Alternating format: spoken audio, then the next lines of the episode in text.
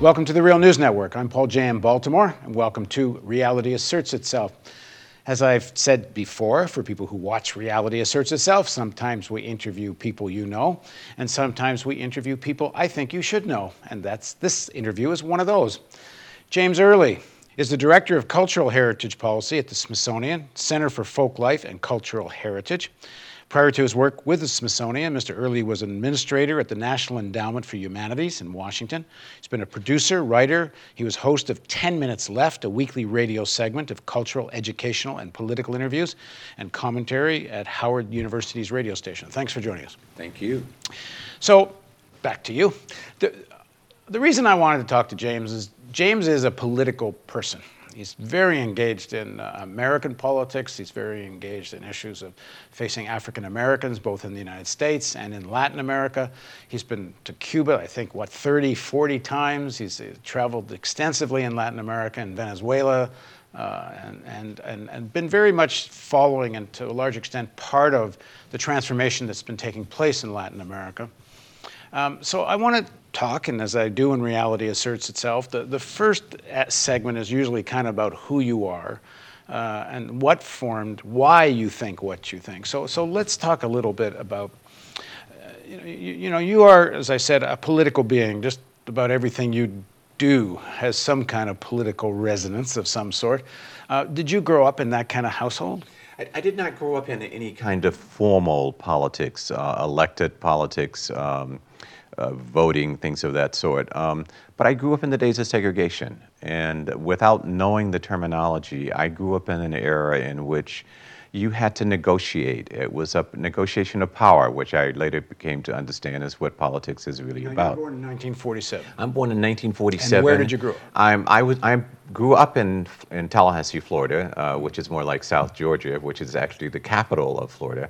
Uh, but I uh, have a sort of what I call an ancestral home ground, which is um, more or less around Central Florida, Ocala, Florida, which is now known as horse country. And I am told that uh, Negroes, which was the term of the period, uh, could only stay in the hospital one evening. So my mother, who was about to give birth 20 miles away in Dunnellon, Florida, a very small town of then about 1,800 people, went over and I was born in the hospital and then I returned the next day to Dunnellon, Florida. This little a scratch place um, in the woods. Uh, we like to say we lived off the hard road, where you know you would bulldozer um, a pathway into the woods, and people would build their houses. I grew up in the era of uh, no toilets, of kerosene uh, lamps, of huge mosquitoes, big as hummingbirds, rattlesnakes around. Describe your neighborhood. Well, black people living in these little frame houses who would hail one another because there was no electricity. Uh, can I send to town today? Um, would you send your grandson over? There's a rattlesnake in my yard. And uh, we were, in some ways, a part of the rustic environment. I mean, here I was a little boy with my uh, axe handle and my piece of rope, and, and we went barefoot. You know, I mean, it sounds like you, you one foot in post World War II America and one foot in the 19th century. Well, almost a kind of feudal, rustic, post-slavery kind of environment uh, where uh, you had a few stores that white people ran and and black people worked in agriculture, uh, crops, harvesting crops, or what we call muck mines, busting rocks and turning that. My mother went to a place called Hard Rock High, which sat right at the foot of one of these mines, uh, where pine tree houses, which were just split, where there was uh, no insulation in these houses, a big iron furnace where you burned wood. And my country cousins came from these little uh, hamlets uh, back out in the woods uh, off the hard road. And, and miners, and what else did people do? Oh, they uh, uh, crops, watermelons, beans, uh, picking watermelons and beans, wrestling um, crocodiles uh, for white tourists mm. at, uh, in, in, Ocala, Florida, at Silver Springs away. So it was a really hard segregation, hard life. Juke joints. I went into juke joints with my uncle with a dirt what? floor. A juke joint is a little place where they sold alcohol and had a ju- had a jukebox. Uh, those people did have electricity. They would hook up to play records. I went in these places where they were dirt floors and hewn bars. Somebody had to split a pine tree down, turn it over, and you put the drinks. And um, this was deep Southern living and heavy race issues. And so as a child, I had that impression of negotiating those boundaries. Okay, skip forward. I moved to Tallahassee, Florida. My mother, who was, don't skip forward. Back up one sec. How old are you when you leave? oh, I leave at six years of age um, because my mother brings my brother and I to Tallahassee, Florida. She finishes college in three and a half years. She's working for the head of the Negro Hospital at uh, FAMU, Florida A&M College, later Florida A&M University. And uh, she's a very smart woman, and, but she's not earning enough money to have her children. She threatens to quit after a year. She's making less than $60 a month. And the guy says, You can't quit. Uh, it is said that this is Al Gore's cousin, President Gore of the university. Uh, brown skinned man, as we call it, good hair, out of Tennessee, very well could have been the Negro cousins of that branch of the Gore family. Uh, he said to her, I, You've got to find this woman a house. And she said, I lived in the women's dormitory like many educated women who were not making enough money. So they found her a place in Porkington Village, which was World War Okay. II. Okay, back up. Although I do want to get to how she became such an educated woman living around dirt floors. Right.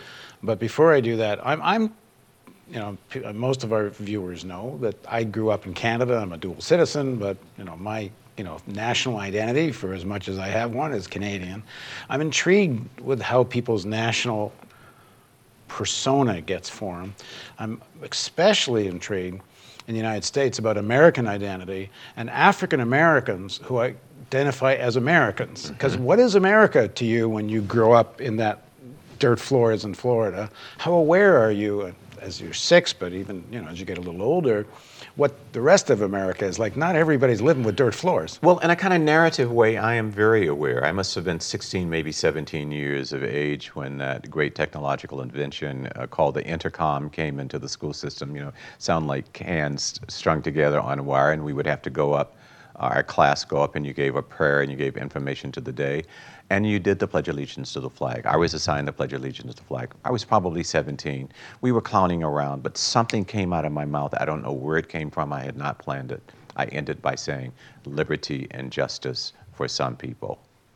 It caused quite a controversy. My mother had to come down to the school. One of the professors says, The boy is just thinking. In hindsight, there was something literally in the air of a changing American society. I did not have political terminology for it. I did not grow up in the church, so I was not in the civil rights movement. Uh, when the civil rights movement came to Tallahassee, organized around black churches to challenge segregation, uh, my little heart was beating. I wanted to be out there, but my mother says, You're not nonviolent. I lived in the protection of the black university community. But something was going on. I did not yet have the terminology. It was later when I went off to Morehouse College to really jump in uh, 1965, and Howard Zinn was teaching uh, in, in the Atlanta University Center, and I saw these Jewish white radicals uh, out in front of the library against the war, that my political consciousness started to pop. I met people like Bernice Johnson Reagon, who founded Sweet Honey in the Rock who had been uh, was one of the original uh, freedom singers of the of the Student Nonviolent Coordinating Committee. Uh, I ran into Rap Brown and Stokely Carmichael and other people. I met Vincent Harding, who founded the Institute of the Black World. It said that he wrote the Vietnam speech, a black Mennonite who had come to work with Dr. King. Then I started to find political terminology. I finally met Harry Haywood, who brought the National Negro question back from the 1928 Comintern uh, and, and the, this, the, the Communist International that the Negro people were a nation. So I began to find indexing for these feelings, these sort of narrative, this narrative consciousness I had. So back up. You you said the racism was heavy where you grew up. When and how do you encounter that? How how much does that start to become who you are in, in reaction to that? Oh, as a kid, six, seven years, going, walking to town, walking three, four miles to town, six miles or so round trip with my grandmother in the hot sun, to go in the bank and hear a young white kid basically say, Lizzie, what you here for? Um, or when she would send me to town, oh, you Lizzie's grandboy, because she worked for white people, so did my mother, cleaning their houses, uh, keeping their children, uh, my mother getting a dollar a week. And I could feel that negotiation. I did not have an emotion per se about it. As I got a little older, I began to see what the divide was. How can you call my grandmother Lizzie and you're younger than I am? What does that mean to call someone Lizzie? It, it means that she is not being respected. You know, here's a Negro woman, an upstanding woman in her church, uh, upstanding woman in her community, called Mrs. Hampton, but she goes into a white environment and she's called by her first name. Um, now, when I go off to the capital city and I come back every holiday, over the years, I begin to see that a lot of the kids my age, when they dealt with white people, looked down. Uh, I was in a protected black community where we learned to look each other in the eye. I tell young Mm. people today, your power is in your eyes. Something I picked up. But I could feel that negotiation, that divide uh, going on. Now, how did your mother get so educated, and how educated was your father? Uh, my mother was a very smart young woman, four feet 11, uh, still about 99 pounds. Um, got a partial scholarship to go to Spelman College, but didn't have the money to pay the result. And went to Florida Normal College in St. Augustine, Florida, through the church. So smart. Uh, she finishes in three and a half years. Um, she meets my father in the process. Uh, handsome red guy out of South Carolina, living in St. Augustine, Florida, where Florida Normal was located. And he's 15 years older than she is. Uh, they marry, have two kids, and they're separated by the time I'm four or five years old, divorced when I'm 11. Um, I can remember my father hitting my mother, um, but she never said an angry word, and at 90 years age, of age, still has not said an angry word about him. When I began to ask about him at 11, this sort of feeling that I needed a father figure, she put me on a bus, and I would go back and forth a three-hour ride to St. Augustine, Florida from Tallahassee. I had an uncle there. And so I built a relationship with my father, um, a functional alcoholic who owned a pressing club. He was an enterprising man. He always had a little business, uh, bought land right outside of the, the jurisdiction area and uh, had a little candy store. Um, but I thought the world beat him down. But he was always functional. And um, I'm really fortunate that when I began to have children and raise them, I brought them around so that they could see the humanity that I had come out of and how I had negotiated the social relationship. So they were not political people. Um, but I picked up that political germ, if you will, of the time. Um, I was about to say, you, you grow up in what becomes a very political era. Yes, uh, I can uh, remember John Kennedy and Nixon debating. I'm thinking, these two white boys, that's the way I saw it in racial term, uh, which in hindsight was probably the first cultural war that I ever saw. Catholic and Protestant, it meant absolutely nothing to me because I saw race. Uh, but of course, that was a fissure in the country. The Vietnam War uh, going on, kids saying, "Well, you're going to college, you're going to join the military." You know, they got this war. Then you, my, I began to to think, and a militancy began to uh, emerge in me, and has never left. And I've tried to refine it over the years. Uh, I've tried to temper it from. Uh, its adventurism at sometimes, or its deep anger, but uh, I was, about, I was come out actually about to say, I, I've talked and interviewed other people who have somewhat similar histories as you do, and there seems to be a deeper anger in those people. I, I don't get this deeper anger from you. Um, I think I have learned to balance. Oh, it's there. Um, I, I have a really, really deep anger about issues of race. I began to develop one about class. Um, and as I have matured and overcome my homophobia, or at least sufficiently overcome my homophobia, I have it about any injustice done to anyone. Um, when I saw what happened in the civil rights movement, the unleashing of dogs on people whom I did not know personally, but I knew that type because I had come out of the country every holiday. My little mother, really physically a little woman, these two rambunctious boys going very fastly, would send us back to the country. So we spent until I was 16, 17, 18 years old. I was there three, four times a year. My great grandmother lived in a log cabin uh, with cardboard for insulation, uh, with soda water tops as joists to hold them hold the cardboard on, um, with a smokehouse, uh, big fat rats and and uh, hams hanging and growing things. You probably couldn't put $25 together of the seven, eight people who lived out there, but no one starved.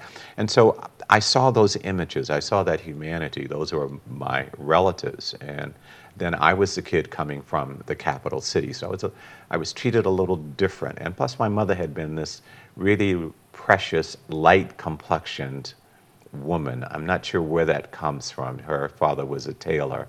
Uh, there are no images of him, uh, but my grandmother was a black skinned woman, and I look very l- much like my brown skinned uncle, but of a different father. So my sensibilities were always there, again in narrative form, and then I began to index them with categories. So you, you, you're doing the announcement at school, you're around 17, and you say justice for some, and that creates a kerfuffle.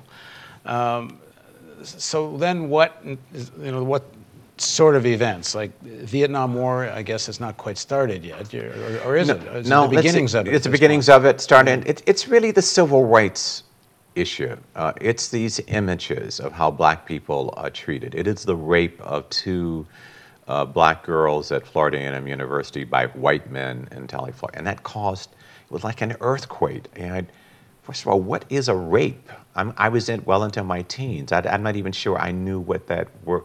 But it was a deep sense of violation uh, of my community, and it was a deep fear and anxiety that what could happen to me because these this was the days of segregation. So what so what what leads you on a somewhat different path? And what I mean by that is a lot of people that were involved in the civil rights movement kind of took the route of demanding civil rights, but as a sort of reform within society as right. it was, if you want, within capitalism. You kind of took a more radical route. I took a more radical view, and a question that I've asked myself and I have answered, I think, sufficiently over the years. I did not grow up in the church, so the church was really the institutional pathway for many people into the civil rights movement. I was old enough to have been one of the young people. Uh, there were people in my age group and just a little older who were killed on the way back from Nashville, coming back from college, who had just finished my high school because they were involved in organized civil rights. So when I go off to Atlanta, Georgia, this unbelievable town, I'd never been out of the state of Florida, my intellectual, my sense-making interests, um, that those narrative feelings I had, began to look for categorical answers. I started to read literature, the stuff that I was assigned, Invisible Man. I started to understand the blues as a genre, not just as music that I would want to stay up late at night and try to get on the radio from, from Nashville or something coming in, in into Florida. And so I had a utopian kind of view, a purist kind of view that many young people do have. I could understand the civil rights movement as an advance, but I could also still see the contradictions. And lo- young people are often looking for clear definitions, a term I don't use very much. I, I like to see things open ended. But it was uh, a, the left movements. Uh, it was these things I began to. I met Harry Haywood, uh, who Vincent Harding had brought back from Mexico, where all of these black communists had been exiled. The great Elizabeth Catlett, who died just a few years ago, who was the dean of Afro American women, painters uh, who had been married to Charles White, who was close to the Communist Party. Uh, because it was the Communist Party who was organizing uh, in the South against racism and against lynching. Um, they were very effective at doing that. And so I began to look at these utopian ideas, uh, searching for that. And the new communist movement comes along, the post civil rights movement, these well educated black and Latino and Asian Pacific, uh, the term, that terminology began to emerge. Uh, lesbian women um, who you know, it was, it was something curious that you would hear about. But then you meet real people coming out of these movements. And so that's where my radicalness uh, sort of took uh, some grounding. Uh, and my sentiments began to be balanced more. I began to be more measured in the practical implications of these uneasy feelings I had about the power relationships in race and, and began to identify other kinds of social schisms with which I wanted to stand for. Okay, in the next segment of our interview, we're going to talk about uh, race and class and how that affected James. And we're also going to talk a little bit about the controversy between President Obama and Reverend Wright and the suggestion by President Obama this is sort of a post racialist society. Uh, so please join us for the next segment of our interview with James Early on Reality Asserts Itself on the Real News Network.